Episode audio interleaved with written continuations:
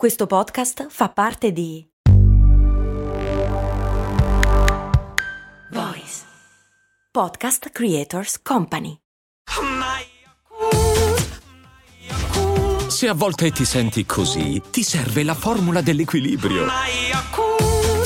Yakult Balance, 20 miliardi di probiotici LCS più la vitamina D per ossa e muscoli. Un sacco di bufale in giro per la rete in questi giorni.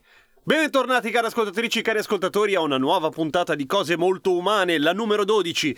Ho ricevuto un sacco di mail e un sacco di dimostranze perché ieri non è andata in onda la puntata, è vero. Mi sono addormentato, tutto lì. Bufale, dicevamo, ce ne sono un bordello in giro a proposito ovviamente del tema del momento, eh, in cui si, delle, si, distribuiscono delle tabelle eh, di sintomi per capire, per farsi un'autodiagnosi, che sono in generale delle grossissime puttanate. Ma da dove viene il termine bufala, ad esempio?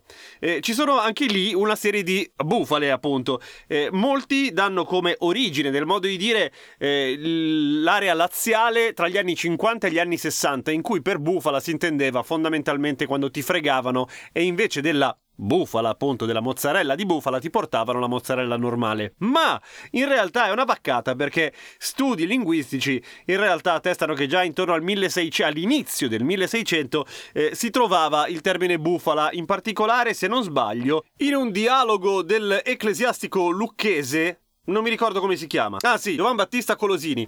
Eh, inizialmente si pensava che venisse utilizzato come riferimento al tirare per il naso l'animale, no? Tra, da, dall'anello che ha al naso, da cui invece deriva menare per il naso. E invece no.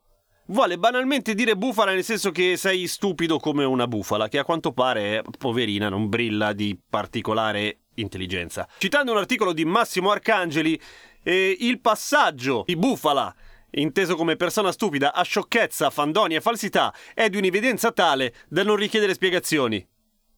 Boh, io un paio di spiegazioni le avrei gradite, però come vuoi. E a proposito di bufale di vaccate, eh, non andate in giro a distribuire eh, le fake news, che è proprio un momentaccio per farlo. Cioè, era meglio quando parlavate di scie chimiche piuttosto che autodiagnosi del coronavirus quando in realtà è sbagliato. E sempre a proposito di bufale, è una vaccata che mi avete subissato di mail.